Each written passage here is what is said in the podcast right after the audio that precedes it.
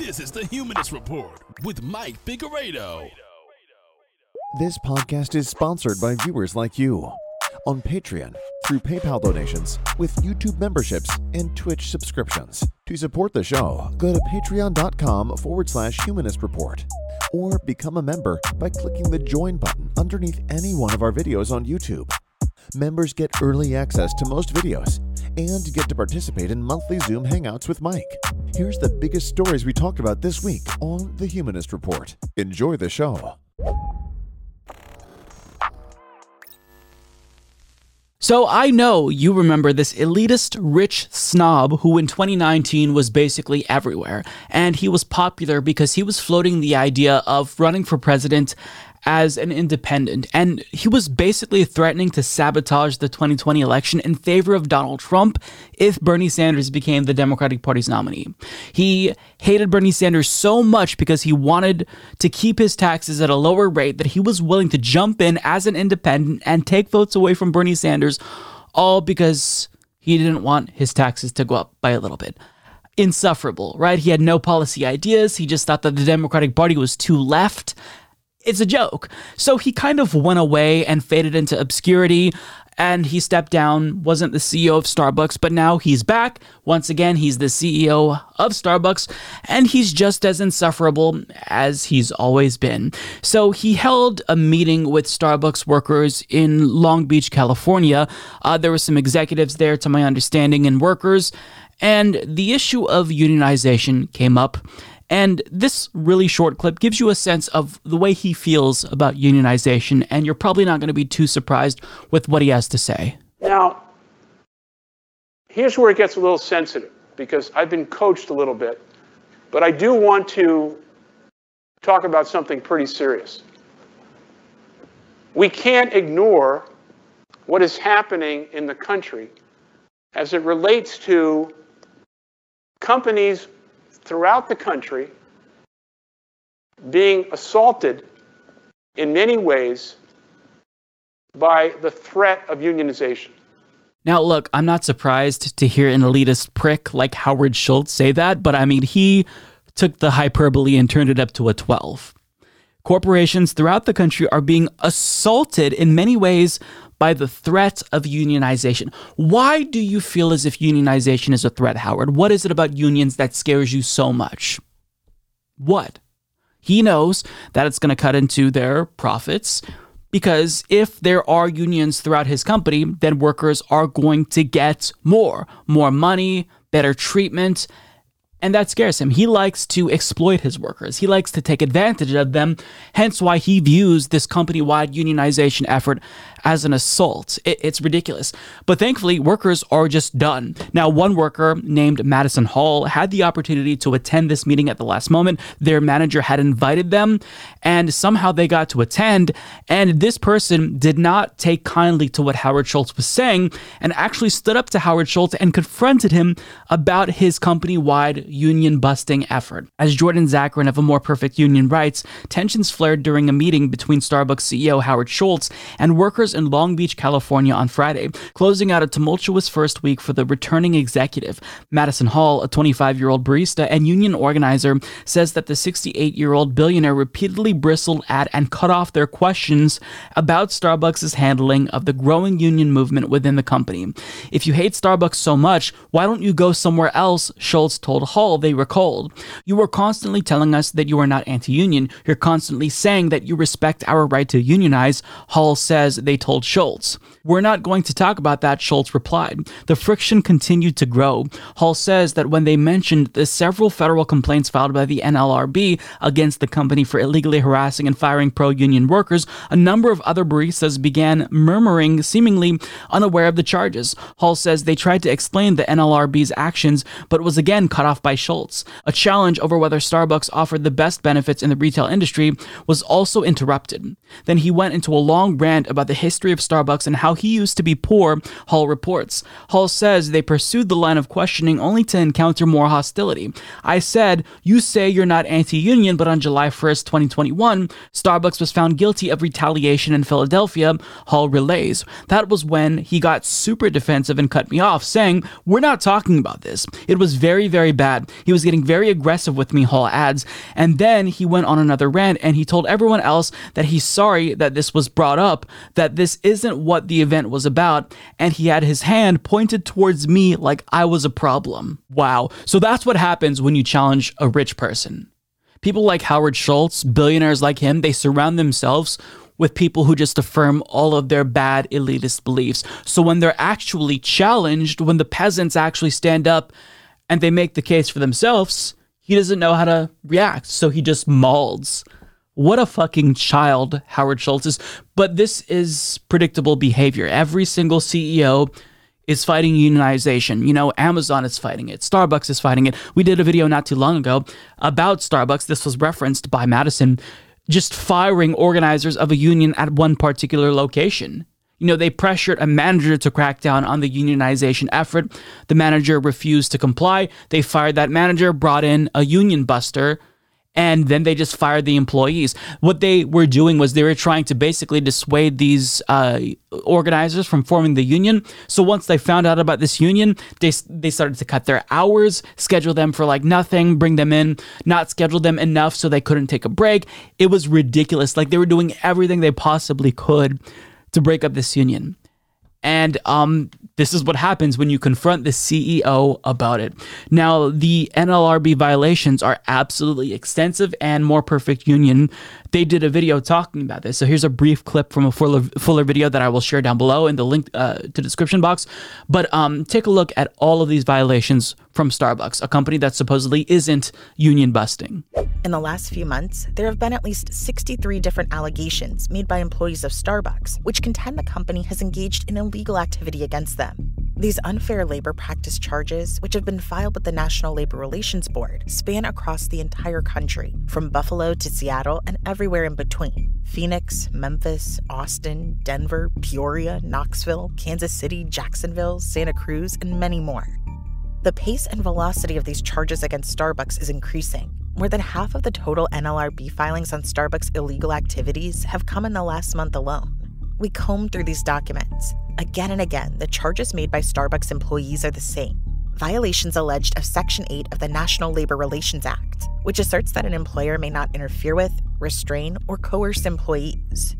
For months, More Perfect Union has revealed stories of Starbucks executives pummeling their workers with baseless fears and propaganda to smear unions. What Starbucks Workers United called a blatant shock and awe campaign, intended to psychologically punish prospective pro union workers. Starbucks subjected workers to captive audience meetings and threatened to close stores, and the company even fired a popular manager because she questioned the company's tactics. Starbucks workers say the company is intentionally spying on their union gatherings, questioning employees about union activities. Workers are being threatened with job loss, warned that they'll be discharged or retaliated against if they side with the union. And recently, more and more organizing employees are stating that they have in fact been outright fired as a result of their pro union activities. So that's what Madison Hall confronted Howard Schultz about. This is a company that is breaking the law. They're breaking the law. Workers have a right to organize. Workers have a right to form a union, but companies like Starbucks and Amazon, they go out of their way to do everything to break up these unions. And even if that means breaking the law, they don't care because anything that they might be fined that pales into comparison to the cost of just treating their workers fairly giving them livable wages, offering them better benefits. That is more expensive than just breaking the law and paying fines. So that's why they do this. So, you know, this is a company wide effort, as I stated earlier, and more and more stores are going to fight for unionization. All it took was one store to unionize. And then, like Domino's, stores across the country started to, uh, to fight for unionization. And I hope that the same thing happens with Amazon. Not too long ago, we talked about how Christian Smalls led the first successful unionization of a warehouse. And, you know, I hope that more follow. But with Starbucks, you know, the same thing happened. All it took was one, and we see the way that the company is reacting. The CEO is melting down at the mere mention of unions and literally calls it an assault. No, it's not an assault. It's workers finally standing up and demanding to be treated fairly, saying that they're no longer going to accept exploitative practices and they want to be treated with dignity, not like robots. So, you know, I'm absolutely uh, proud of that worker for standing up and confronting Howard Schultz, but I wouldn't be surprised if we found out that Madison was fired not too long from now because they absolutely have a history of retaliating against union organizers. So, because Madison right there got the attention of the CEO, if they were fired, I would not be surprised, and I hope that that's not the case. But you just you can't trust these union busters. They will go to great lengths to try to dissuade people from forming unions.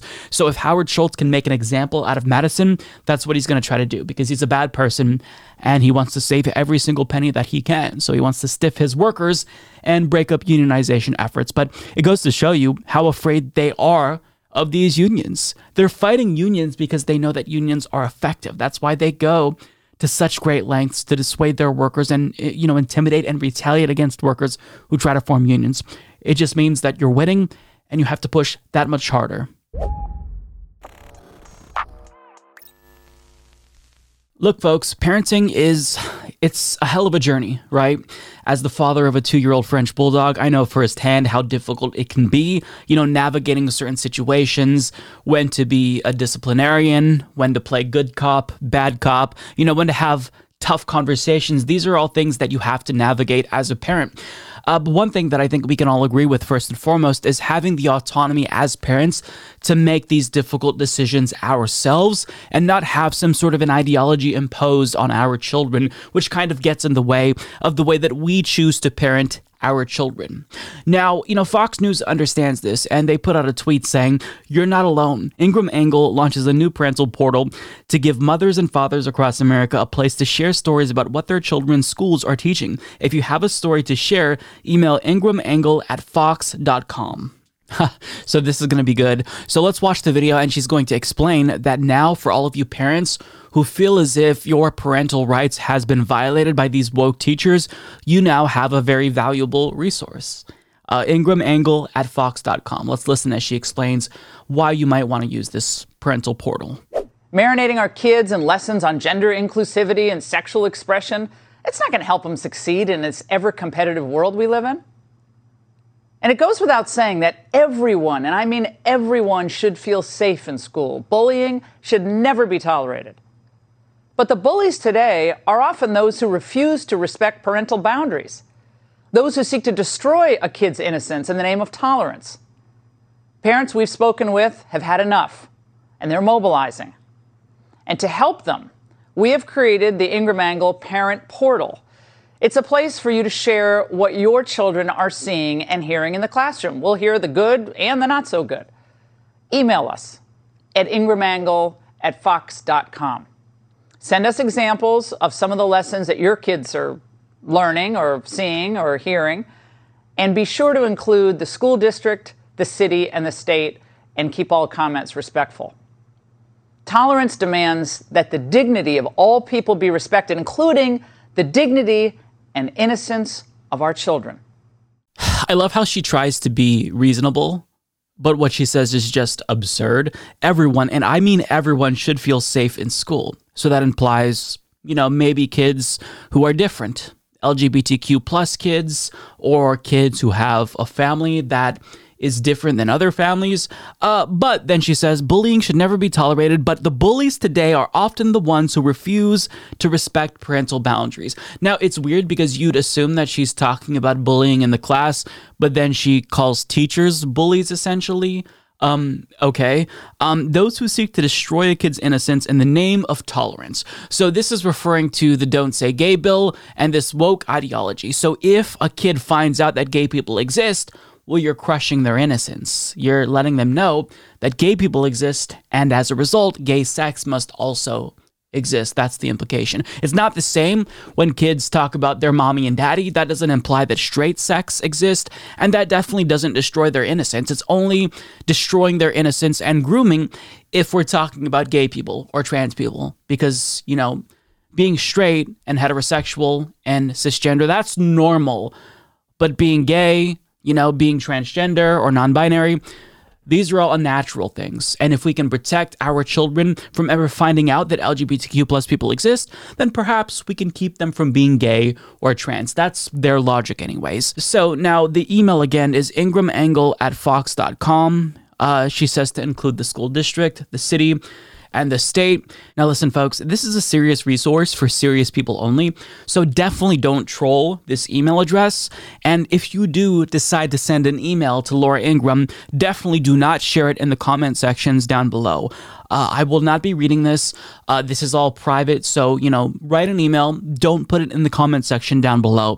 Now, because I'm sure that a lot of you are expecting, um, this hotline to get bombarded by lefties trolling Laura Ingraham, um, I decided to send her an email to show you what not to do, basically. So that way we respect this very serious hotline. So here's what I wrote Dear Laura and Fox News friends, my name is Michael Fettuccini. My son, Ralphie, attends Clarendon Elementary School in Portland, Oregon. My son told me about a recent field trip his teacher took him on that disturbed me to my core.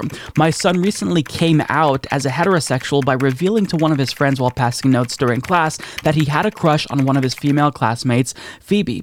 My son's teacher, Miss Frizzle, caught him passing notes and outed my son by reading the note to the entire class. She then shamed him for his sexual orientation orientation in front of all of his classmates, calling him a filthy breeder and asking him how many pussies he nutted in today while giving him a noogie. His classmates were laughing at him as the teacher made an example out of him. But it didn't end there. Miss Frizzle then held an impromptu biology lesson by taking the class on a field trip by using some sort of a magical bus that actually shrunk the entire class down to a microscopic level. Miss Frizzle then took the class on a field trip into my son's classmate Arnold's asshole in order to prove that my son's heterosexual was unnatural. The class traveled to Arnold's prostate, and Miss Frizzle referred to it as a G spot and claimed God put that there because he expected men to be with men. When my son came home, the stench was utterly unbearable. I asked him why he smelled like shit, and he explained to me where his teacher had taken the class. Now, I actually don't mind my son's teacher explaining the fundamentals of homosexuality to him, and I think the bullying of him for his straightness was actually necessary. My wife and I are trying to teach Ralphie to not be breeders like us. I draw the line, however, at field trips where no permission slip was signed, and if you're going to take my son on a field trip into an ass, maybe have the courtesy to bathe him before sending him home. My wife and I work eight hour jobs, and we shouldn't be expected to bathe our child after a hard day of work. Needless to say, we're both outraged as parents and thought we'd reach out to this wonderful portal you've created, Laura. You probably know firsthand how intolerable a stanky asshole can be, and I thought you might want to cover this on a broadcast. God bless you, Laura. Best, Michael and Nancy Fettuccini, aka Ralphie's parents. Now, that right there is an example of what you don't want to send to this hotline. Now, um, that was me joking. Um, actually, my son's name is not Ralphie, it's Carlos. Uh, but other than that, the story is actually true. So definitely do not send this hotline those types of emails and don't you dare post them in the comment section down below. I will not be reading them. I will not be paying attention to them. I do not encourage trolling. Only use this hotline legitimately to send in complaints about your woke teacher or your your child's woke teacher rather. And you know, hopefully Laura Ingraham will see your complaint or your concern and, you know, together as parents, we can work together to make this country a better place, to make classrooms safe for our very, very sensitive children uh, during this developmental time in their lives. So, um, yeah, I really appreciate Laura Ingraham setting up this angle here or, or set, setting up this email. Um, for parents, uh, you know, it's it's a really good thing to do. You know that her heart is in the right place, and it comes out of a place of concern. So I really appreciate her doing this, and um, I, I think that she she should be commended for this. Uh, what we have is um, kids being not only indoctrinated but but groomed in, in, in, a very real sense by people who are whether they know it or not sexual predators. Are they abusing the kids uh, physically? No i don't think so but they're abusing them mentally and, use, and using um, sex to do so. This has always been the problem with education is that teachers are uh, inclined particularly men because men are predators to uh, pedophilia. And that's why there were strict um, community strictures about it. uh, thank God. So this started to break down when the schools said, you know what, we have to teach the kids about sex. Why? Because what if they don't do it at home? That was professional writer and stupid person David Mamet saying what he just said with a straight face, to no pushback, by the way, from Mark Levin whatsoever. Now, I can't help but think that he's saying that he believes this because he's projecting, because, I mean, I don't believe that all men are predators. I don't believe that teachers have an inclination towards pedophilia. So perhaps you think, well, since I'm a pedophile, everyone else, every other man must be like me. Therefore, of course, we should take these precautions to protect children. Except, no. Not all men are predators. Most men are not predators where does this belief come from? And I think that it's becoming more and more evident that when the GOP talks about protecting children, they're projecting. I think that really what David Mamet said there is a microcosm of a bigger issue. And we're starting to realize that all this talk of grooming by the GOP is beginning to blow up in their face because it's raising the public's consciousness about this issue. And when we're actually looking into who's the real groomers, who's the real threat to children, well, surprise, surprise, more often than not, it's uh, it's Republicans. Now, what do they mean by grooming? We've talked about this on the show before, but to them, if you think that it's okay for kids to know that gay people simply exist, well, congratulations, you're a groomer. Because if Sally finds out that her classmate Steve has two dads, well, that's inherently sexual because if that kid knows that gay people exist, that implies that gay sex also exists. See, it's not grooming to point out that Sally has a mommy and a daddy because, you know, being straight is normal.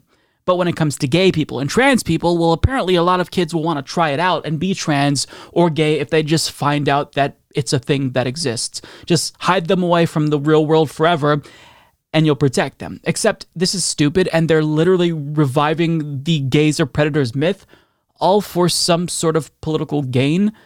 And it has real world consequences. Homophobic attacks are increasing now as a result. Now, I only have anecdotal evidence, but if we look back at the data this year, next year, I'm assuming that you're going to see an increase in violence against gay and trans people because of their new tirade against groomers and it's just it's it's sickening. Now, David Mamet isn't alone. That conversation did not take place in a vacuum. Other GOP figures are chiming in. For example, Laura Ingraham set up a hotline so parents can report teachers who are supposedly grooming in the classroom. Trump Jr. retweeted an image suggesting that Disney is pro pedophilia because um, I don't know. I guess they just want to include more gay people and trans people in their movies, so that makes them pro pedophile. He also retweeted JD Vance, who promised to stop calling people groomers when they stop freaking out about bills that prevent the sexualization of children. Now, maybe it's just me, but if my dad's name appeared on Epstein's flight logs, I might just sit this one out. I might not try to accuse other people of grooming when my dad has literally been accused of rape and is an alleged serial sexual harasser. But that's just me. Trump Jr. thinks that um, we shouldn't sexualize children, hence why he retweeted JD Vance. But nobody is advocating for teaching kids about sex in grades K through 3, which is what the Don't Say Gay bill prohibits. We're saying, though, that it's normal if kids find out that gay people exist. It's normal if kids find out that one of their friends has two mommies. It's a part of life. Gay people have and always will exist. Trans people have and always will exist. So hiding that away from children doesn't really make sense. You can have age appropriate conversations about these things, but they don't want to do that because they're bigots and they're masking their bigotry by trying to pretend as if, you know, gay people, by wanting representation, they're just groomers. But the problem is that all of this is beginning to blow up in the GOP's face because people are finding out who the real groomers are now.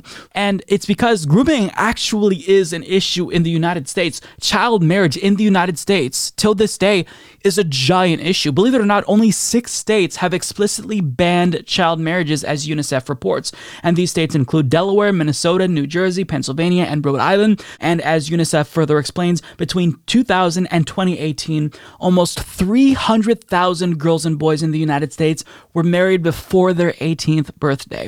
And as Population Matters points out, 20 states allow marriage at 16 and 10 states have no age limit at all. So girls as young as 10 years old in the United States are getting married. Now, that is sick. That is disgusting. Where's the outrage for this? If the GOP actually cared about grooming and protecting children, why wouldn't they want to protect against this? Instead, they're going against gay people. Well, I mean, if you want to protect children, pretending as if LGBTQ plus people don't exist isn't the most efficient way to reach that outcome.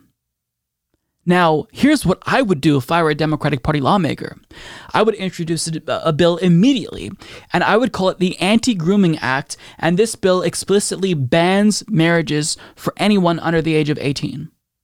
Now, any GOP lawmaker who purports to care about grooming, anyone, if they don't support this, we call them out.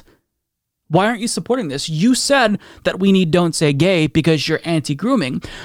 But yet, here you are not supporting this bill that would ban child marriages. It's almost as if the GOP doesn't actually care about grooming and they're choosing to turn a blind eye as their own party embraces pedophiles and predators time and time again. Now, MeidasTouch put together a compilation that shows just how big of an issue pedophilia is in the GOP. And we're not talking about grooming, like we're talking explicitly about a pedophile problem that the GOP has. The stunning political scandal that is rocking Capitol Hill. Republican Congressman Mark Foley abruptly resigned Friday after questionable emails he sent to a teenage boy. Dennis Hastert convicted of a financial crime, part of a scheme to mask something more egregious his molestation of children. Hush money used to pay a man who says Hastert sexually abused him when he was 14 years old. There are now five former Ohio State wrestlers accusing Republican Congressman Jim Jordan of knowing about a team doctor's alleged sexual misconduct. 43 men who say they were sexually assaulted, abused, molested, or harassed by Dr. Richard Strauss. George Nader. His criminal history included multiple convictions for child pornography and child molestation. This morning, a judge sentenced Ralph Shortey to 15 years in prison. Police caught Shortey in a hotel room with a then 17 year old boy. Roy Moore defiant as more accusers step forward alleging sexual misconduct. This is the shopping mall where some say it was common knowledge and not a big secret that Roy Moore would flirt with teenage girls when he was in his 30s. One accuser says that Moore initiated a sexual encounter back in 1979 when she was just 14 years old. The new charges against Joel Greenberg sex trafficking of a minor and stalking a political opponent. Florida Republican Congressman Matt Gaetz allegedly having a sexual relationship with a 17 year old girl. Investigators examining whether he, quote, violated federal sex trafficking laws. Ghislaine Maxwell is accused of helping Epstein sexually abuse underage girls. I've met her numerous times over the years, especially since I lived in Palm Beach, and I guess they lived in Palm Beach uh, but I wish her well.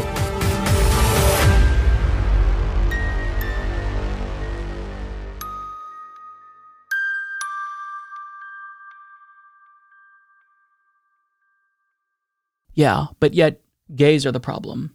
And teachers have an inclination towards pedophilia. I think that's the way that David Mamet put it. I swear to God, every single thing that the GOP says about the left and gays and marginalized people, it's all projection. They're projecting. It's it's ridiculous. It's absolutely ridiculous. So they're right. Grooming is an issue, but it's not gay people who are grooming, and it's not grooming if kids know that LGBTQ plus people exist. But what is grooming is when disgusting Republicans, straight men, marry children the second it's legally permissible for them to do so. And what's particularly disgusting is how folks like Josh Hawley will claim it's Ketanji Brown Jackson, it's the left, right? This was his whole tirade. Claim is that she's soft on, you know, sex crimes and smear her that way. Marjorie Greene said that, you know, anyone who supports her is pro pedophile, but yet she hangs around with Matt Gaetz. So it's always, you know, uh, everyone else is the bad guy, but they never look at themselves. But this is actually a real issue. So the GOP I don't trust them around children. They're the ones who are grooming. They're the ones who are oftentimes predators. It's not gay people who are propagating this issue. It's the same with the, you know, trans bathroom myth. How many straight men have been arrested for being predators? Republicans in particular have been arrested for being predators compared to trans people. It's kind of something that uh, is a little bit telling, is it not? But yeah, you know, as they continue to talk about grooming, I uh, eagerly anticipate it blowing up in their faces more as more of their dirt gets revealed. Ted Cruz was hosting a live version of a podcast with Michael Knowles of the Daily Wire, and a very peculiar question came up. And Ted Cruz did not want to answer that question, but Michael Knowles did decide to answer. And I have a lot to say about Michael Knowles' answer and Ted Cruz's unwillingness to answer. Let's watch. Uh, hello, my name is Evan. Um, assuming that would end global hunger, would you fillet another man? dare, dare I ask him to repeat? Well, actually, so I, I do have an answer to this. Uh, all right, I, I, actually think it is better that the alien answer this. you know, there was a line in there was a line in American Psycho about that Yale thing. I think that's what our questioner is alluding to. Uh, like, a, like a typical left wing undergraduate, you are engaging in consequentialist ethics. You are attempting to justify flagrantly immoral behavior to achieve a good end. And, and I tell you, my friend, the ends do not justify the means. Absolutely. Absolutely not. I, I am curious with that young fellow if it would solve world hunger, would you vote for Donald Trump?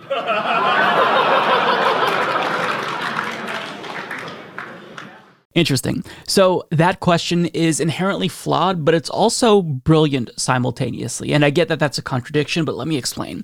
So it's brilliant in the sense that if Ted Cruz doesn't answer, then you look like a coward. But if you do answer, then however you answer, you still look bad. You think that being gay is immoral and bad. So if he says, yes, I would go gay to solve world hunger, then you get to point and laugh at him and say, Lamau, you're gay. But if he says no, then you still get to point and laugh at him and say, wow, you're that insecure about your sexuality that you refuse to sleep with a man to do something objectively good like ending world hunger. That's bizarre. So, I mean, either way, you kind of back him into a corner, and there's no way he comes out of that looking good. But I mean, this is just a silly hypothetical question. So, you know, take it for what you will. Uh, however, it is inherently flawed because it relies on the assumption that Ted Cruz and Republicans, more broadly speaking, actually think that ending world hunger is good.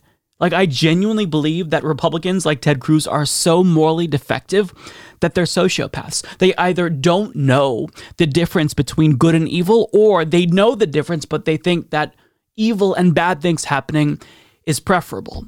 Like, honestly, like, I'm not being hyperbolic. If you put a button in front of Ted Cruz and you told him, if you press this button, it'll end world hunger like that, would he press that button?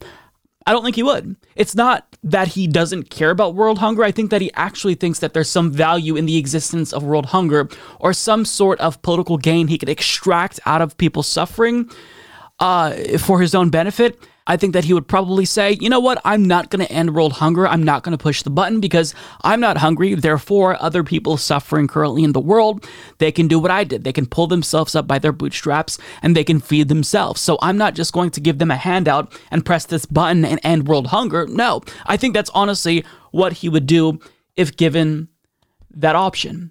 Uh, but going to uh, the answers here, of course, Ted Cruz is a coward. But Michael Knowles, his answer, I've got to say, was a little bit sus to me. So he says, You are attempting to justify flagrantly immoral behavior to achieve a good end. Now, it's really bizarre that you would conflate being gay with a flagrantly immoral behavior. You know, the real conundrum would be if you rephrased that hypothetical and you said, okay, to end world hunger, would you stab 100 people and kill them?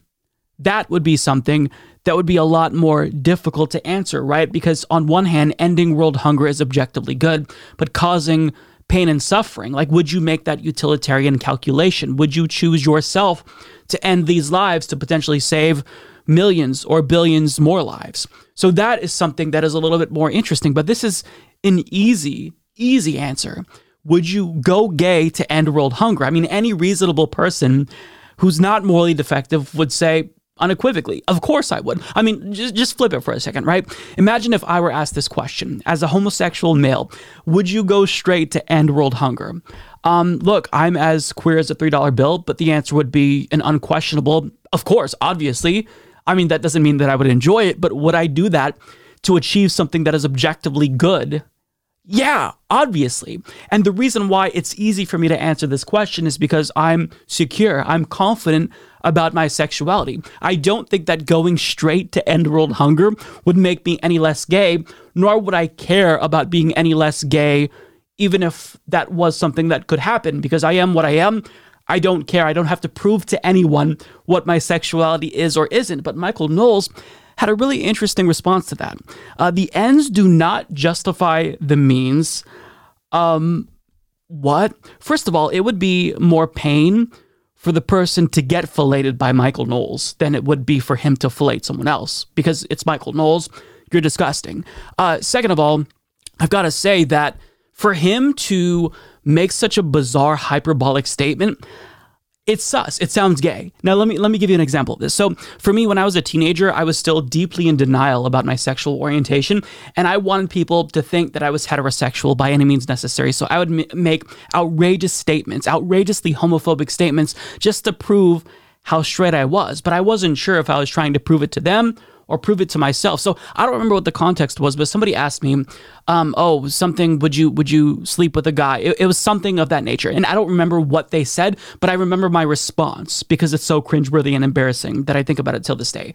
And my response was, "I would rather die than be gay." Now, the reason why I said that was because I was so insecure as a young man about my sexual orientation that any thought of me being gay, I wanted to, you know, shoot that shit down. So even if it meant being hyperbolic and saying, I'd rather die than be gay, that's what I resorted to because I didn't want anyone to even think about the prospect of me being gay. And so when I think back, maybe this is just projection, but when I think back to my answer, it kind of parallels Michael Knowles' answer in the same way, does it not? Because he's literally suggesting that he would not fillet a man to end world hunger. That's the gayest answer I've ever heard. The ends do not justify the means. Really? You don't think sucking a guy off to save billions of lives potentially is worth it? I've got to say, that makes you pretty sus, in my opinion. That makes me think, okay, you're probably hiding something. He's a Christian, he's a right wing conservative, he's an evangelical, he's a fundy, so, you know, he probably thinks that being gay is immoral. In fact, he said it's flagrantly immoral. So maybe he's saying that not necessarily to make a statement for all of us to believe, but maybe he's trying to convince himself that he would never do that because he's so straight. He wouldn't even suck off a guy to end world hunger because that's how straight he is. Mm, I, I think that if you ask most straight men who are actually confident, like my brother, for example, my brother is very straight. He's a one on the Kinsey scale. Um, if you ask him, would you fuck a dude to end world hunger? My brother would say, Of course I would. I care more about saving lives than people thinking I'm gay because being gay is not bad. And he's confident. That's what somebody who's confident in their sexual orientation would say. But somebody who is not confident would say something like that, not necessarily because they believe it, because it's preposterous, but because he's trying to overcompensate, because he's trying to let everyone else know, mm, I'm definitely, definitely the furthest thing from gay, like not even a little bit gay. Like I'm a negative 50 on the Kinsey scale. Now, being one, for context, is exclusively heterosexual. So he's he's beyond that. He's the straightest person on the planet. Mm, not not really buying it, Michael Knowles. You sound gay when you say shit like that. So, you know, I mean, honestly, in this day and age, with how accepting people have become, for you to joke about being gay I would be less suspicious of you than you saying something extremely homophobic. Like the homophobia, the extreme homophobia to me tells me you're trying to overcompensate. So it's interesting. Um, overall, I, I've got to say it's not a substantive question to ask, obviously, but I do think it is valuable in the sense that you really get a sense of the morality of these politicians. Ted Cruz refused to answer that question, but he, he had a little gotcha. Would you vote for Trump uh, if that would solve world hunger. Yes. Now, you know, is the uh, assumption that Trump himself would end world hunger? Because I don't believe that that would be the case, but also sucking dick wouldn't end world hunger. So, like, if for some reason voting for Trump would immediately end world hunger, would you do it? Yeah. Yeah, I think most reasonable people would do that. Because again, you're kind of making a utilitarian calculation. You know, all the harm, all the pain and suffering that Trump would inflict, that would be objectively bad. But simultaneously, all of the suffering that would be ameliorated because of this vote, that would be worthwhile, right? So I feel like this is easy, right? Again, the complex philosophical conundrum would be doing something really evil yourself to save lives. That's that's. I, I think this is kind of like the inverse of the uh, the trolley uh, question or whatever. I'm I'm probably butchering it, but but simply saying would you vote a certain way or suck somebody off that isn't even interesting. Like it's an easy answer, but the fact that they struggle with it so much, the fact that he wouldn't have sex with a man to end world hunger tells you that his moral compass is a little bit fucked and he should probably readjust it. And also, um, maybe stop being so sensitive about your sexual orientation. If you're confident, Michael Knowles, great. But at this point, it seems like you're trying to convince yourself more than us. And to me, that makes my gaydar go off. And Ted Cruz, of course, is going to do the politician thing and just refuse to answer. But he's a coward. The answer isn't easy. Yes. It's it's simple. I mean, most normal people watching this now, would you um, go against your own sexual orientation. If you're gay, would you sleep with the opposite sex? If you're straight, would you sleep with the same sex to end world hunger? I think that most reasonable people wouldn't even have to think about it. It's just an easy yes. But the fact that they struggle tells you that Republicans are just they they, they have a flawed moral system. And that's assuming they even have a moral system. Because again, I'm not so sure that Ted Cruz even thinks that ending world hunger is objectively good. Same with Michael Knowles. So, yeah, interesting. Not the most substantive, you know, uh, video in the world, but I wanted to talk about this because I found it interesting. And um, now all of a sudden, Michael Knowles, uh, he's uh, making my gaydar go off. And uh, now I think he's gay because of that answer. So good job, Michael Knowles. In your effort to disprove your homosexuality, now you've got a lot of people thinking, mm, you're a little bit sus, my dude.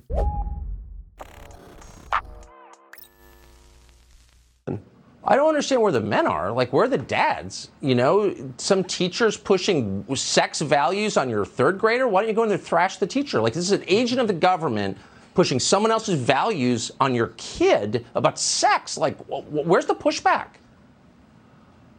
Well, one of the crazy things we know, Tucker, is that this is hidden from parents. I mean, I agree with you. There should be a ton of pushback. I'm a father of three young kids, and I would get enraged if I found out this was happening at my kids' school. But you hear all these crazy things about, you know, five year old kids go into school as boys, but then they go into the magical closet and they come out as, a, as their gender uh, affirming identity. Of course, that has nothing to do with the crazy lunatic who's pushing this, them on them. Of course, we're, we're led to believe, of course, it's all coming from five year old children. So, so one of the things we're learning, Tucker, is that this is being forced by some of these really radical teachers, and they're hiding it from the parents. That's maybe the most yeah. pernicious part. That stupidity was a conversation that took place on national television between Tucker Carlson and JD Vance. And JD Vance just said unironically that teachers are forcing students to be gay and trans. Where? Where is this happening? And if it happened, how many times? Once? Twice. That's not the way that it works. If you genuinely believe that someone can be taught to be gay or be forced into being gay or trans, you're a simpleton. You're stupid. You lack even an elementary understanding of human sexuality, and kids aren't being taught about sexuality in grades K through 3. But to these idiots, if you so happen to um, forget yourself and mention your wife and you're a female teacher, well, Congratulations, you just turned that entire class gay and you groomed all of them into that lifestyle. So we have to protect our children against these groomers and, I don't know, pull them out of public schools and put them into private religious institutions. I can't help but think this new homophobic push is part of their scheme to, you know, uh, goad people into putting their kids in private schools. I don't honestly know, but either way, if you listen to that conversation and you think that what they said made sense in any way, I have to think that you're a stupid person yourself, or you're just a sloppy thinker. You're not thinking about this. You're intellectually lazy. And in case you missed it, Tucker Carlson there very casually called for violence against teachers, as if their jobs aren't already shitty enough, where they get paid nothing, and now they have all these Karens like Tucker Carlson going to school claiming that um you know they're grooming students. Now he's saying do violence. He says I don't understand where the men are. Like where the dads? You know some teachers push pushing sex values on your third grader, why don't you go in and thrash the teacher? What do you mean by sex values? Notice how whenever they have this conversation about sex values, it's incredibly vague. And this really is revealed in their hysteria about Disney being more inclusive, supposedly, of LGBTQ plus people. See, if you put a picture of two princes kissing or two prin- princesses kissing, that's grooming to them, that's tantamount to gay pornography because they actually think that you choose to be gay. And if you just hide homosexuality and transgender uh, identities away from children, then congratulations. Once they're 18, they would have chosen to be cisgender and heterosexual, and you've succeeded as a parent. Except it doesn't work that way. And I feel, I feel like most reasonable people who have any brain cells acknowledge this but it's, you know, Fox News and they're pandering to the dumbest audience in America. So, of course, you know, when they say something like this, the simpletons that tune into Fox News religiously every single evening, they won't question it. Now, the reason why the GOP is currently waging a war on teachers is because, as they've learned with the hysteria over critical race theory, that this is a politically potent method that gets normies to covertly adopt bigoted points of view, and it's a political winner for them, right? It's politically expedient to trot out this homophobic argument, this homophobic myth that gays are predators. But the problem is they're not actually protecting children. And I don't know if they're achieving this goal of getting parents to pull their kids out of public schools and place them in private religious institutions. I don't know what the intended effect that they want is, but we do know that what they're doing is making the lives of teachers hell currently. As Tyler Kingkade of NBC News explains, the school year at MacArthur High in Irving, Texas began last fall with the administration scraping off rainbow stickers that had been posted on campus, prompting hundreds of students to walk out and protest. Seven months later, LGBTQ students say things have deteriorated further. One faculty sponsor of the school's Gay Straight Alliance is facing having her contract terminated. Another is preparing to resign, and a third has been removed from the classroom. The Alliance's weekly meetings became monthly, and attendance dropped from about 40 students to fewer than 10. The student newspaper has functionally shut down. Two teachers said that the school's principal asked teachers to take down gay pride flags in their classrooms and offices. Several students said that either they or their classmates have been called homophobic slurs and bullied, and school staff members have failed to intervene. Some said they're discouraged by the Irving Independent School District's response to the concerns they've raised through the Gay Straight Alliance and school board meetings, and they feel less safe at school than they did a year ago. Two students said human human resources officers with the district questioned them about their involvement with the GSA. LGBTQ students and teachers in the district said they've already been on edge because of the pressure schools across Texas and beyond are facing from politicians, parents, and activists to remove books with LGBTQ themes. They're also deeply worried about a state order calling for child abuse investigations into the families of transgender children, which was temporarily blocked by a judge. Nationwide, educators have raised concerns that new measures, such as a Florida law that prevents teachers from sexual orientation in third grade or lower could lead to a purge of LGBTQ teachers, and advocates for LGBTQ students are alarmed by some parents' recent demands that schools prohibit students from organizing gay straight alliances, calling them pornographic and suggesting they would turn children gay. Now, notice how the goalpost shifted. So it started, this national conversation specifically started with Republicans saying, we have to do this don't say gay law because we have to protect children in grades K through 3. But now the conversation has broadened out. Now, gay straight alliances in high school, which are crucial resources for LGBTQ youth, now that's under attack as well because it's pornographic. And, you know, teachers now are being targeted for putting up rainbow flags. Now, teachers who put up rainbow flags, that's not necessarily them saying, hey, I'm gay, I'm queer, everyone look at me oftentimes they'll do that so they can signal to students that they're allies. So if a student is dealing with a family that's homophobic, or if a student wants to come out and they don't know anyone safe to come out to, that teacher is saying, I'm, I'm a safe person to come out to. That could be a straight person.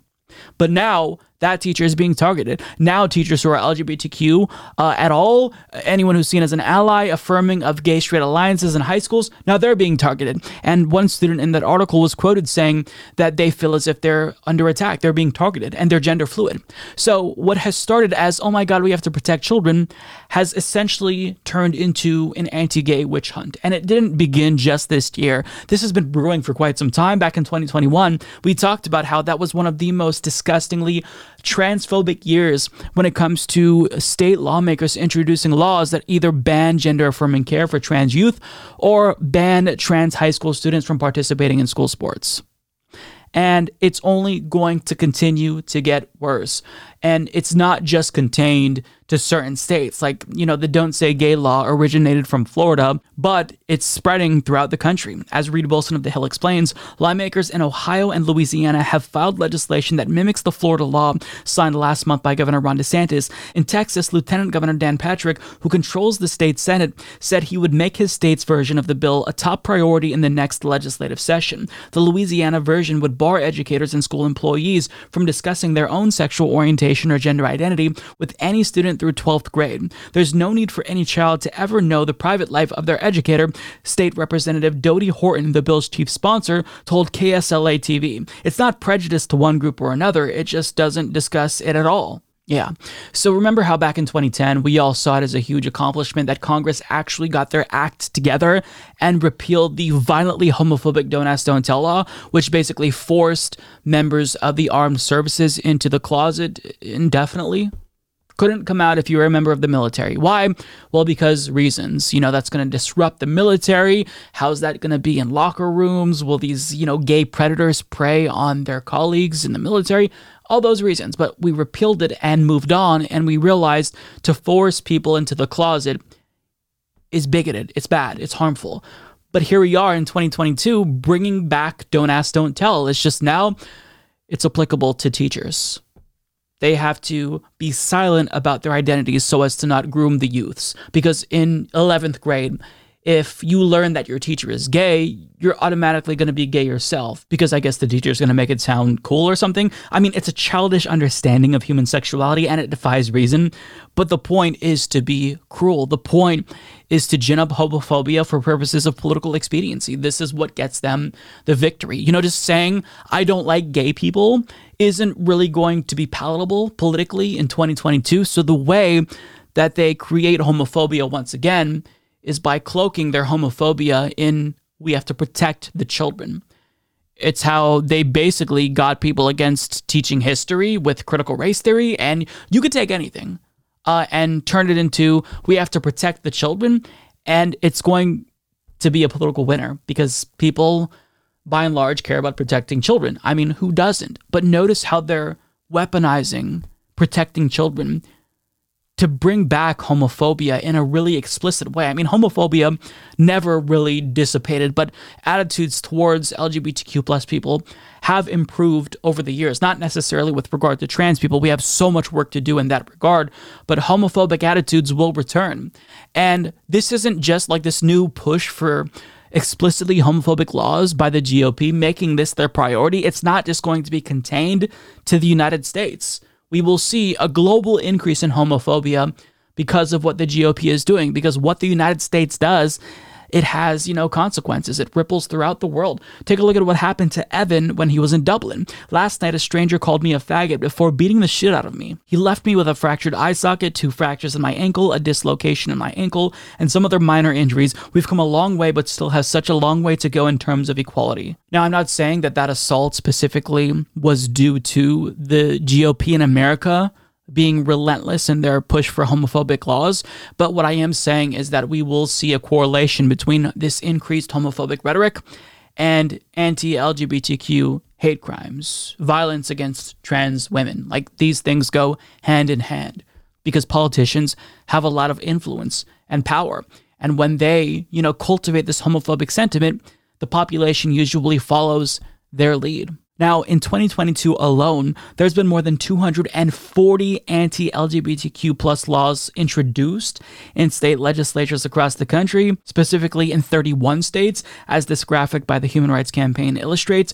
And at this rate, 2022 is shaping up to be one of the most anti-LGBTQ years, legislatively speaking, at least in modern history, because I mean, you know, this is kind of the way that progress works. A lot of people have this view of progress that it's linear, but that's not necessarily the case. You don't always charge ahead in one direction. Sometimes you make progress, sometimes you go backwards. You know, take two steps forward, five steps back. We're currently in one of those eras where we're making a lot of moves backwards, where we're regressing at a rate that's shocking. And it's not just regression with regard to LGBTQ plus issues. I mean, when it comes to women's rights, we have states just passing straight up bans on abortion at this point in the year 2022.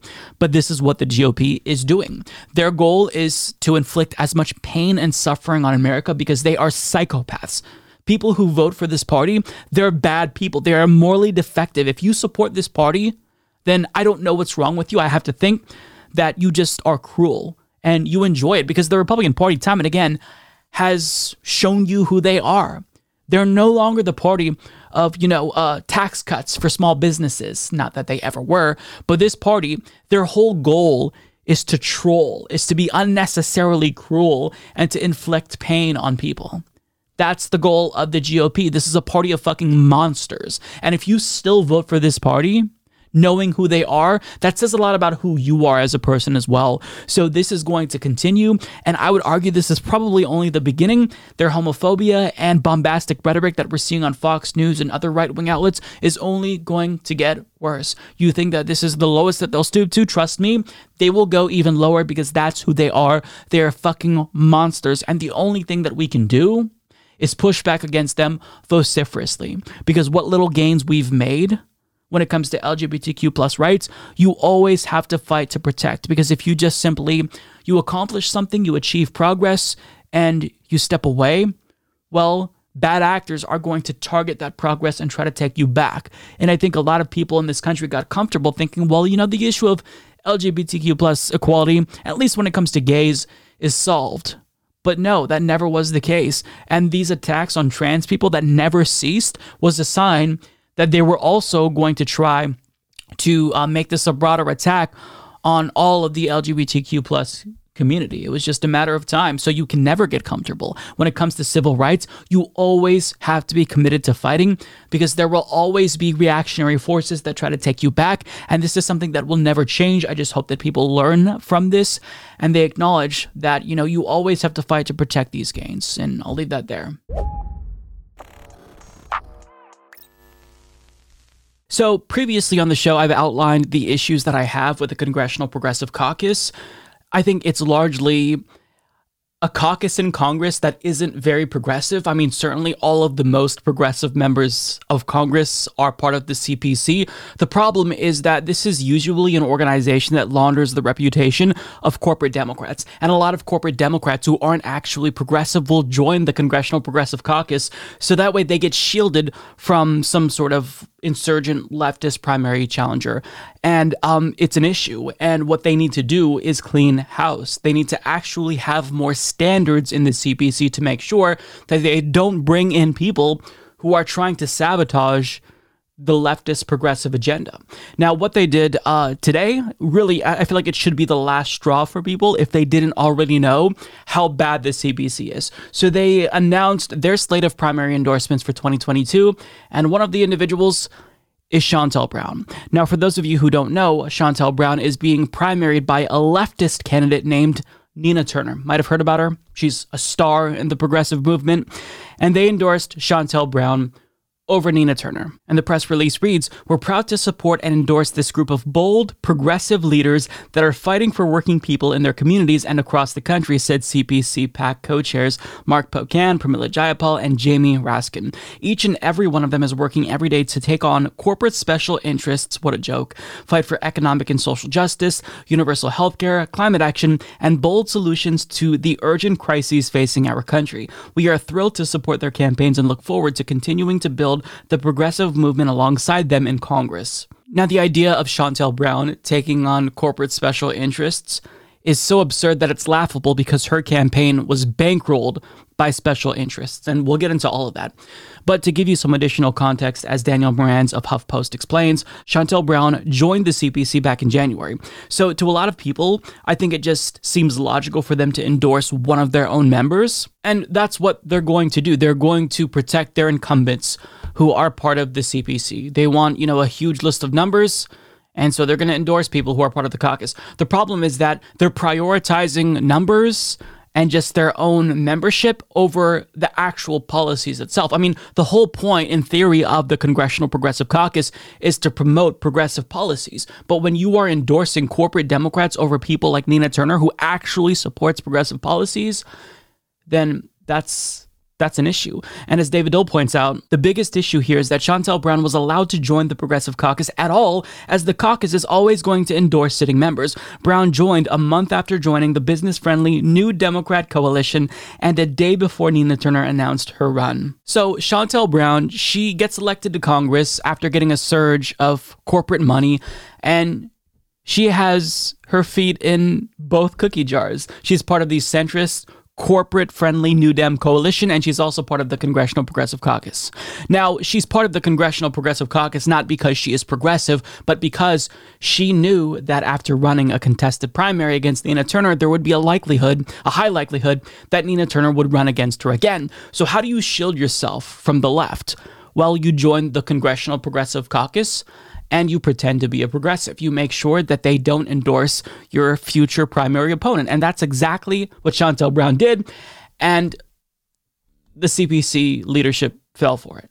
As David Doel pointed out, she should have never been admitted to the CPC, not only because she's part of the New Dem coalition, which is corporate, but also because of all of the things that she did to get elected in the first place. I mean, let's just take a quick recap of the issues here. So, Shontel's Brown First campaign was funded by a fossil fuel oligarch and right wingers, including Trump allies. And she not only had a super PAC and still has a super PAC, but she walked a legal fine line by publicly begging a super PAC, specifically a pro Israeli apartheid super PAC, for campaign contributions when Nina Turner was out raising her with small dollar grassroots donations. Now, that's not even to mention the conflicts of interest and potential quid pro quos with her campaign donors, and how one consulting firm in particular, ran by her partner, helped her out after she helped them out. And all of this led to an ethics probe. And as Newsweek explained in an article from last year, in April, The Intercept reported that Brown, a Cuyahoga County council member, had voted to award millions worth of contracts to companies connected to her romantic partner and campaign donors. Emails reviewed by the Daily Poster show that the Ohio State Auditor's Office reviewed the allegations in the article and recently referred the matter to the State Ethics Commission. Under Ohio law, public officials are prohibited from knowingly authorizing or using their authority or influence to secure authorization of any public contract in which the public official, a member of the public's official family, or any of the public official's business associates has an interest. Violation of the statute is a felony, and penalties can include prison time. So all of that happened. Shontel Brown ended up beating Nina Turner, and then the Congressional Progressive Caucus welcomed her with open arms. And look, I understand that we want to change people's minds. We want to bring them over to our side and get them to support the policies that we support. But anyone with functioning brain cells left in their head can see that Shontel Brown didn't have a sudden change of heart. Her joining the CPC is an obvious cynical ploy to kind of placate the left and stop the CPC from endorsing her future uh, primary opponent, Nina Turner. And unfortunately, it worked. And uh, Pramila Jayapal, the leader, where the buck stops with her, she took the bait, hook, line, and sinker. Back in uh, February, she tweeted out Medicare for All is now officially co sponsored by 118 members of the House. So glad to have Representative Shontel Brown on board as we build this movement to finally guarantee healthcare as a human right. Wait, she ran against Medicare for All, and um, you're celebrating her co sponsoring Medicare for All, even though it's clear that she's doing this cynically so? So she has plausible deniability when she has a leftist challenger. I mean, even if Nina Turner wasn't challenging her, she's a centrist who would inevitably face a leftist primary challenger. And you're like celebrating her. You're doing PR for her, Pramila Jayapal. Now, I get like Pramila Jayapal, Medicare for All is her signature piece of legislation. So, of course, she's going to celebrate co sponsors.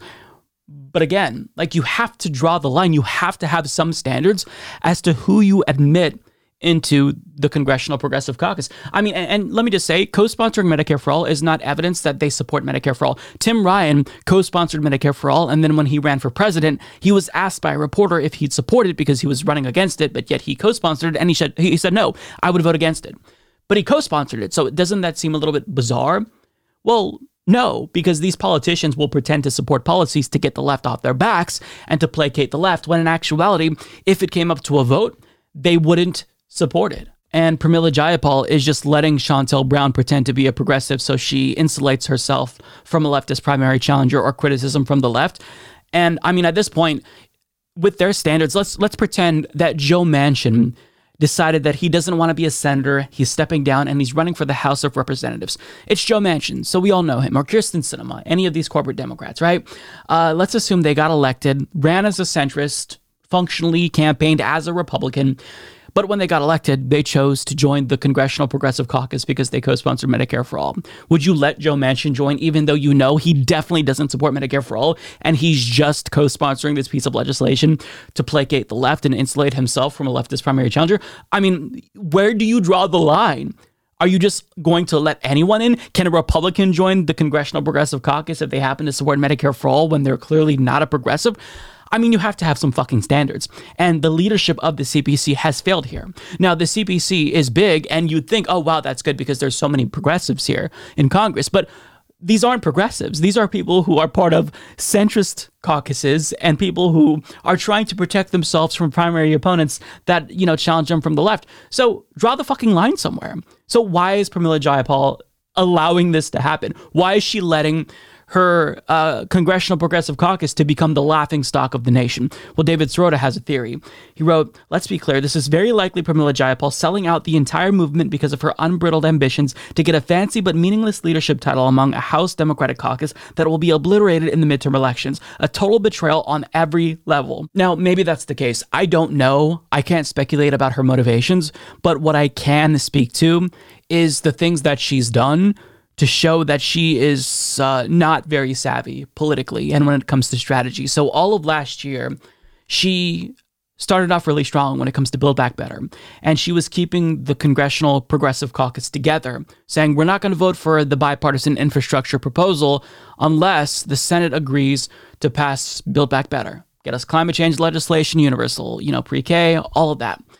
And then what happened? Well, after enough pressure, she buckled. She buckled and just six members of the Congressional Progressive Caucus, the squad pr- plus a couple of others, um, they held strong. They did what they promised they would do. But after Pramila Jayapal caved to pressure from Joe Manchin and Kyrsten Sinema and made a fool of herself, well, she embarrassed herself even more by pretending as if no we were we were kept keeping our word. We we held strong and we didn't buckle. And also um you know we we're we're the winners throughout this. We actually won and we owned Manchin. like I'm paraphrasing obviously but you can go back and look at the videos where we talked about her talking about this. And it's not just her. You know it's also Ro Khanna who said the same thing but she's the leader of the Congressional Progressive Caucus. So you know what she does this caucus will follow suit in theory right and she tried to reframe this as a win when it was a clear loss. And time has proven us right. It's proven that her strategy was a failure because does anyone remember Build Back Better getting passed by the Senate? No, it didn't because she failed to keep her caucus together. So Pramila Jayapal is a great lawmaker. She writes excellent legislation. Her Medicare for All bill is better than the one that Bernie Sanders proposed, not by like a ton, but it has a lot of provisions that are a lot better in the long run. And I would want Bernie Sanders' version to match Pramila Jayapal's version, right? So she's a good lawmaker. The problem is that she's not a leader. She's not a leader. You have to have backbone to be a leader. You can't cave at the second there was going to be pressure from Joe Manchin. You can't allow anyone into the Congressional Progressive Caucus when they're clearly not progressives. And in fact, they're pretty corrupt facing ethics probes. You can't allow this to happen. Otherwise, the ideology of the caucus gets watered down and its effectiveness gets erased in Congress and you get nothing accomplished. So, under your leadership, Pramila Jayapal, when you had the opportunity with Democrats in power, what have you achieved? nothing. You've achieved nothing. So if I were Pramila, Jayapal, I would no longer be in leadership after failure after failure. I would resign if I were Pramila Jayapal in shame. Now, that's not to say that like we should go after Pramila Jayapal as leftists, because again, she's a good lawmaker. The problem is that she's not a leader, right? And that's that's fine, right? Not all people have leadership quali- qualities, right? But you have people in Congress who are leaders. Cori Bush is always holding strong. She held strong with Build Back Better. Jamal Bowman, he doesn't get everything right, but he doesn't let, you know, the uh, corporate wing of the party run roughshod over him.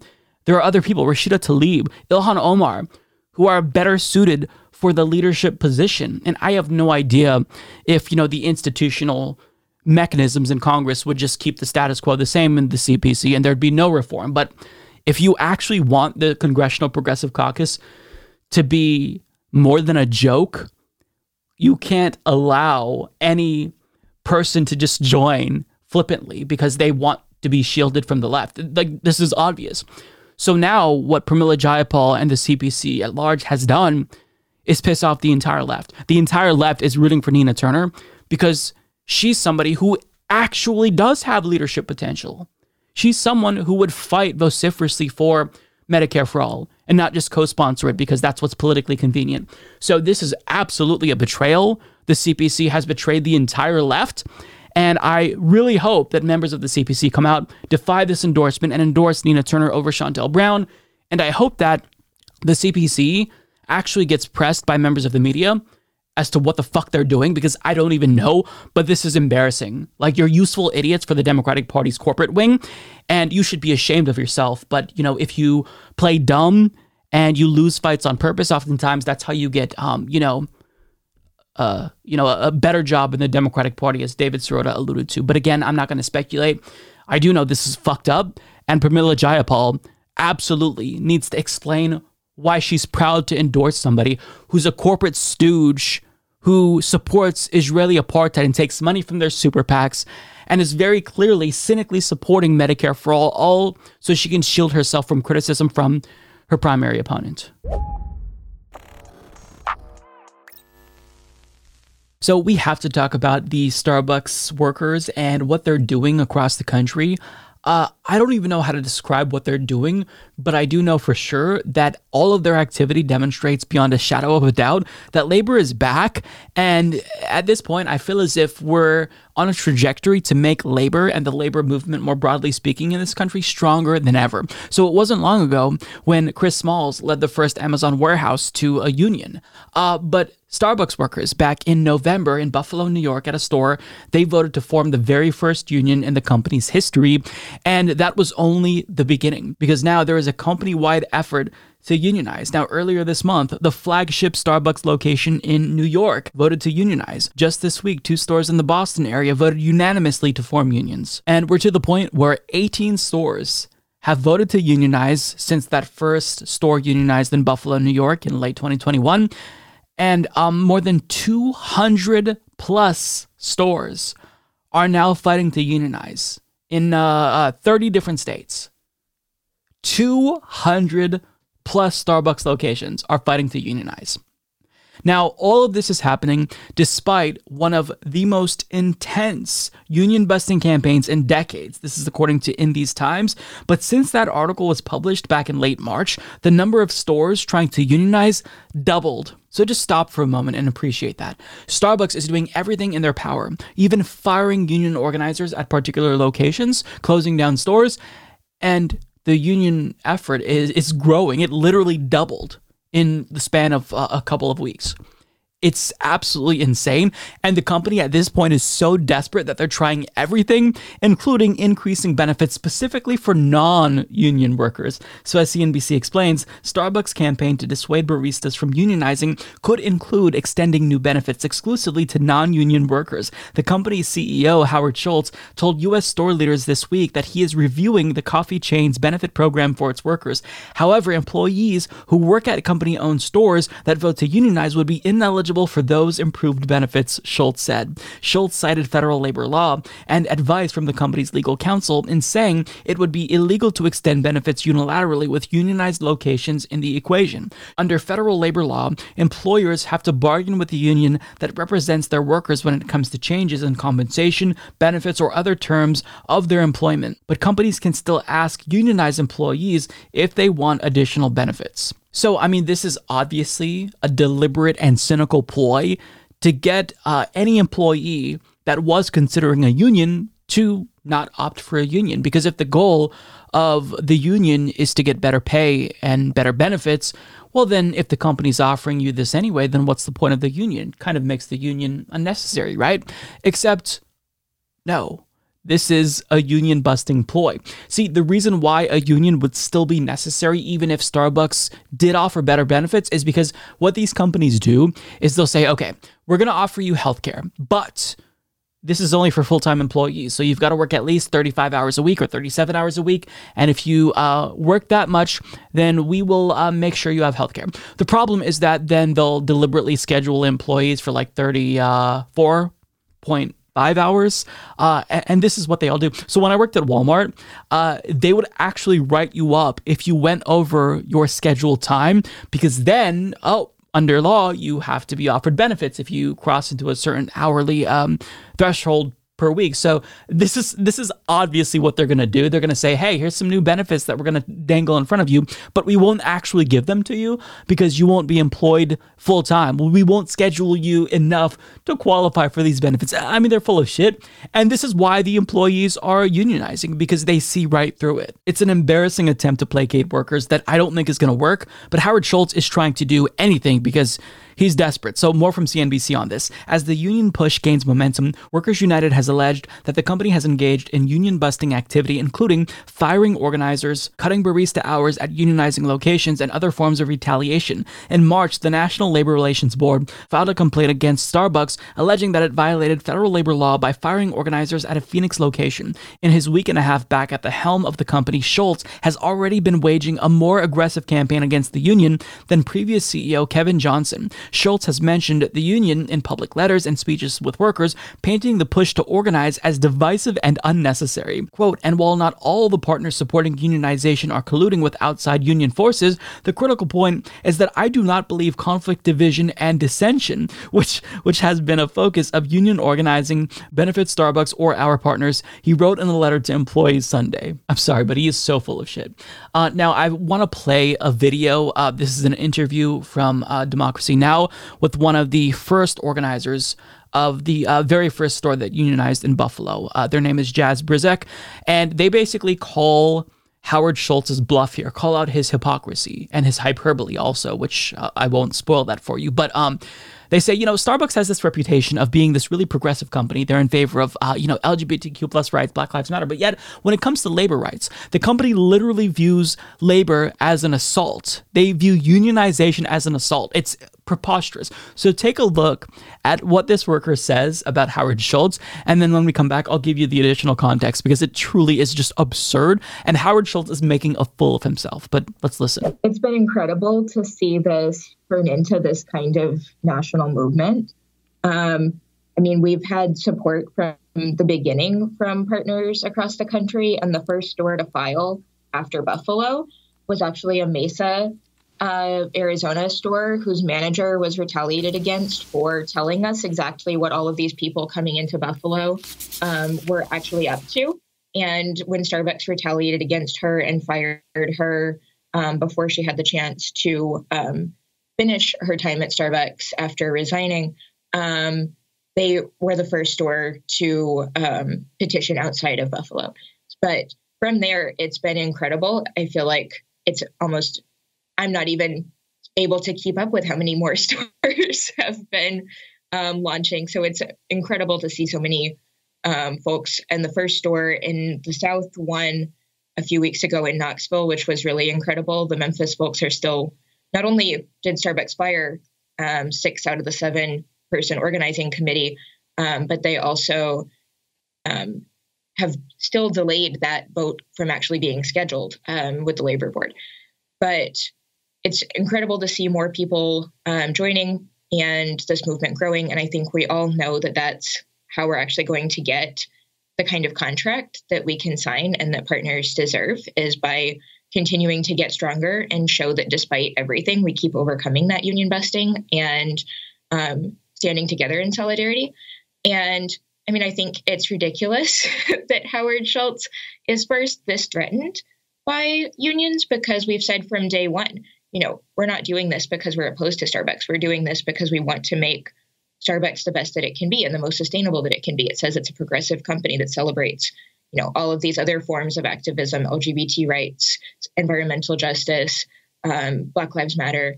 Um, and then suddenly it's being assaulted by labor rights. So that doesn't make sense. That's not consistent with what the Starbucks says it is. Um, but I think you know we've seen Howard come to Buffalo and make really inappropriate comparisons to um, the Holocaust, and now we're seeing him say that he's being assaulted. So I think you know he tries to acknowledge that it's a sensitive subject, but he's still really missing the mark on how to talk about it. Yeah, so uh, I love the enthusiasm there. Uh, I love how optimistic Starbucks workers are because what they're doing is paying off, right? They're making their voices heard, they're staking their claim, and it's working. It's working. You have two stores just this week vote unanimously to unionize. You know Howard Schultz is shitting bricks, but uh, they were correct. So when uh, they said that he used the Holocaust analogy, he actually did this. I looked it up. So uh, I'm paraphrasing here, but he was talking about why unions are bad. And he said, you know, in Germany, in concentration camps, not all of the prisoners would get blankets. And so some of the prisoners would share blankets. So uh, Starbucks wants to be the type of company that shares blankets. Okay, so what are you trying to say? Are you trying to say that the union organizers, Howard, are like the Nazis, or are you saying that Starbucks and the working conditions are comparable to concentration camps? Because you can interpret that in a multitude of ways, and uh, either way, it doesn't look good for you. And he also called it an assault. We talked about this last week. I can't get over that. He actually said this is like an assault on corporations. Absurd. So, one thing that I love about this isn't just how successful these unionized efforts are, but it's to see how these CEOs lose their fucking minds as the unionization effort spreads across the company and is successful. And if these Starbucks workers have taught us anything, it's that when one domino falls, the rest will follow. And I hope that that's true with the Amazon union. All it took was one Starbucks store to unionize, and now, just a couple of months later, more than 200 stores across the country are fighting to unionize. Now, we had one Amazon store unionize. Will others follow? I'm not sure, but what I do know is that this labor movement is really, really encouraging to see. And uh, anytime uh, you see a company lose their shit and fight this hard, use all of these tactics, and be that hyperbolic to fight unions, that goes to show you unions are very powerful, and there's a reason why these companies don't want their workers to form unions. Grooming. Groomer. Grooming. Groomer. Groomers. Groomer in chief. Grooming. Groomer. Groomer. Grooming. Groomers. Grooming. Groomers. Groomer. Grooming. Grooming. Groomer. Grooming. Grooming. Groomers. Grooming. Grooming. Grooming. Grooming. Groomer. Groomer. Grooming. Groom. Groomers. Grooming. Groomers. Groomer. Grooming. Groomed. Groomers. Groomed. Grooming. Grooming. Groomer. Grooming. Groomer. Groomer. Grooming. Grooming. Groom. Grooming. Grooming. Grooming. Grooming. Groomers. Grooming. Grooming. Groomer. Groomers. Groom. Grooming. Grooming. Groom is groomers. Grooming. Grooming. Groom. Grooming. Groomer. Groomed. Groomed. Grooming. Groom. Grooming. Groomers. Grooming. Groomer. Groomers. Groomers. Groom. Groomers. Groom. Grooming. Groom. Grooming. Grooming. Groom. Pro pedophile media fully backs this pro grooming position. That compilation put together by Media Matters demonstrates very clearly that the Republican Party and their propagandists have a new favorite word. It's grooming. Now, the reason why they're all saying the same thing at the same time is because this is how they're selling their new anti gay legislation to people. They think that the way to sell people on this new version of Don't Ask, Don't Tell, albeit for teachers, is to convince people that if we don't hide the existence of LGBTQ plus people from children, then they might see that gay people exist or trans people exist and want to be gay or trans themselves because it definitely works that way. Um, so you have to hide this away from kids so as to not groom them into said lifestyle. Now, you might think that that sounds preposterous, and you might know that that's not the way that human sexuality and gender identity works. The problem is that this is working. As absurd as them repeating groomer over and over again may sound to reasonable people, it's actually working. They've proven time and again that all you have to do to sell the public on some regressive policy is to repeat it again and again and again and again, and eventually, what was once questionable and seemingly absurd becomes a fact to people. So the question is what is the Democratic Party doing to counter this? What message are they using to push back against the revival of the gays or pedophile myth, essentially? And uh, what they're doing effectively is uh, nothing.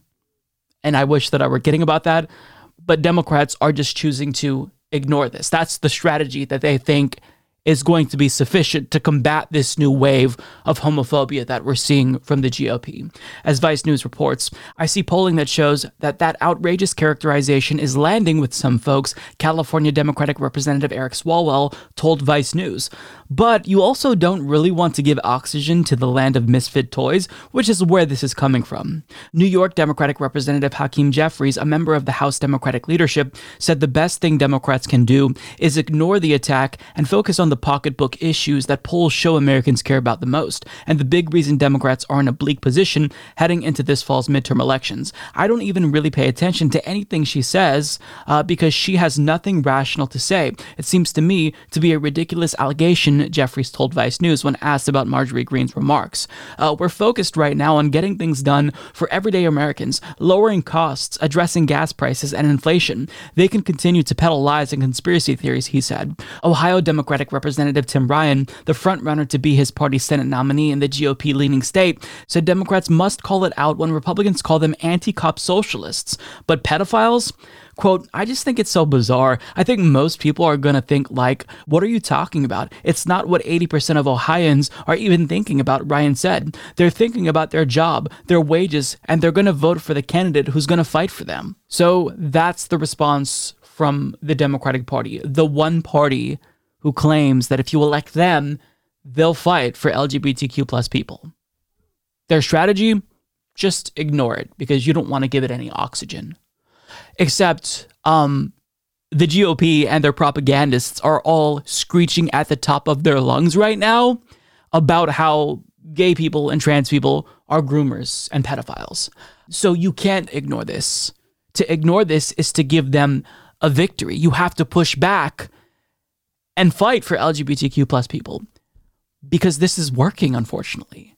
Like them saying, oh, well, we don't want to give any air to what they're saying is demonstrably a failure of a strategy. And Hakeem Jeffries in House leadership saying, "Oh well, you know, we're focusing on, you know, the uh, pocketbook issues." No, you're not. What what have you passed? What are you doing? What have you done to help Americans? You didn't pass Build Back Better. So you're not focusing on economic issues. And even if you were, that doesn't mean that you can't also address this issue. Because guess what? Even if you were to address pocketbook issues, kitchen table issues, the GOP is still going to do this. In fact, I'd argue that the better you are economically, the more that you deliver to the American people, the louder that the GOP would screech about these types of issues to distract voters from the real issues. But what they're doing, like this groomer talk, is literally working. It is landing with voters. It is convincing people. So, as this Wall Street Journal opinion piece points out, the law is actually popular, and not just among Republicans. The public opinion strategies poll referenced by that article shows that 61% of voters support Florida's homophobic Don't Say Gay law. They support it in 2022. And this includes 55% of Democratic voters, 53% of Biden voters, and 61% of people who know someone from the LGBTQ community. So let me put this into context for you. The GOP has revived the gays are pedophiles myth. And guess what? They're convincing Democratic Party voters. They're even convincing people who know LGBTQ plus people.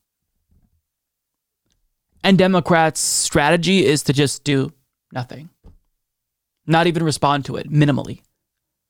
What a catastrophic failure of leadership from the Democratic Party. Now, a morning consult poll isn't as charitable to this law as that previous poll, but it still found lots of support for the core tenets of Florida's Don't Say Gay law. And because the law is so popular, because Ron DeSantis basically single handedly repopularized explicit homophobia, now more than a dozen states have introduced their own versions of Don't Say Gay. But the Democratic Party is saying, no, all you have to do is just ignore the Republicans as they call gay and trans people groomers and pedophiles. That's not working. Is this a joke? What are you doing? What are you doing? To not respond is to literally hand them a victory. You know, there's a reason why Republicans, they'll take the dumbest talking point and it's so dumb, you think, in theory, Americans are smart enough to not fall for that, right? But it works every fucking time. Think back to the ACA debate when Republicans were talking about death panels. Republicans said that to almost no pushback from the Democratic Party, and Americans believed it. And last year with critical race theory. Like, you got how many Americans to believe that teachers are basically telling students who are white that they're oppressors and they're victimizing students? That's not what's happening. Like, critical race theory is a post grad legal philosophy that's not being taught widely in elementary schools. Uh, but yet, Republicans, they all said the same thing and they repeated it again and again and again, and it worked and Democrats responded by, uh, I don't know, farting in the wind. You can't just not respond to these things. Now, not responding, not pushing back against this hateful rhetoric is one thing, but the Democratic Party, they still are in control of the White House, the Senate, and the House. So it's not just that the GOP, rhetorically speaking, is trying to repopularize homophobia and transphobia uh, and being successful at it. They're also introducing legislation that is harmful to LGBTQ plus people. There's literally been hundreds of pieces of anti-LGBTQ plus legislation introduced in 31 states across the country, disproportionately targeting trans people, by the way. And Democrats who have control of the White House and both branches of Congress haven't introduced their own federal legislation to counter all of these anti-LGBTQ plus laws that we're seeing at the state level. So Republican controlled states are now passing bans on gender affirming care for trans youth, which is medically necessary, which saves lives. And do we see any momentum to address this federally? Do we see any, any momentum from Democrats in Congress to stop these bans against trans high school athletes? Do we see any momentum to counter the new version of Don't Ask, Don't Tell, but for teachers to counter this Don't Say Gay bill. I mean, the Democratic Party hasn't even passed the Equality Act, which just says you can't discriminate against people on the basis of their sexual orientation or gender identity. And now they're not even going to fight rhetorically, which is an easy battle. Is it laziness? Is it apathy? What exactly is it? I don't know what it is, but here's what I do know. The Democratic Party unquestionably has failed the LGBTQ plus community. That's not to say that all Democrats are bad. There are some members of the House uh, and the Senate who are actually good allies, but at large, the party, nationally speaking, they lack discipline. They lack the courage to even push back a little bit against all of these anti-LGBTQ plus laws. They're not even pushing back against the don't say gay and grooming bullshit. They're just saying, oh, well, it's Marjorie Greene saying it. So nobody's going to take her seriously. Except they are. Americans are going to take them seriously. Americans are fucking stupid. So you have to lay it out for them in very clear terms and say, no, grooming is not actually happening. This isn't a real issue. And simply telling kids that maybe one of their classmates has two mommies isn't going to indoctrinate them into a gay or lesbian or trans lifestyle. That's not the way that that works. And even if it did work that way, the only reason why you'd be against that is because you think that being gay or trans is inherently bad when it's not. That's a bigoted position. But Democrats can't even do the bare fucking minimum it's just it's truly uh, demoralizing to see this. Um, and, and, you know, if you're dissatisfied with the Democrats and feel as if they're not good enough allies, well, congratulations, you have no one else to support. There's no viable third party to support for uh, to vote for. So the Democratic Party is literally the only option for LGBTQ plus people, and they've basically just said, you know what, we're not going to do jack fucking shit. You're on your own. This whole propaganda machine that the GOP has, we're not even going to try to push back. We're just going to ignore it because you know you don't want to give any air to these types of uh, rumors and smears. Yeah, that ship has sailed, and uh, you all essentially are complicit because they knew this was going to happen. They saw the popularity of Don't Say Gay, and like every other issue, you know, Republicans have monopolized political discourse and they've taken control of the narrative. This is the fault of the Democratic Party. There's never an issue or, you know, uh, some topic where Republicans are so hysterical that, you know, Americans are going to think, oh, well, that's just, that's a little bit unreasonable. No, they're always going to fall for it because repetition is key. That's what the Republican Party has learned. So no matter how absurd a statement you make, if everyone says it all at the same time and they repeat it again and again and again, Americans will fall for it. The fact that Democrats have not learned this by now is just criminal. Want more? Visit humanistreport.com for links to our full catalog of videos on YouTube, Means TV, and Facebook. You can also find audio versions of the show on Spotify, Apple Podcasts, SoundCloud, iHeartRadio, and other major podcast platforms. And before you go, consider supporting the show on Patreon or through YouTube memberships. You get early access to most videos, invites to monthly live chats with Mike, and you'll be thanked by name at the start of the next episode. There are other ways to support the show. You can like, subscribe, turn on notifications, and share our content on social media. Thank you for watching.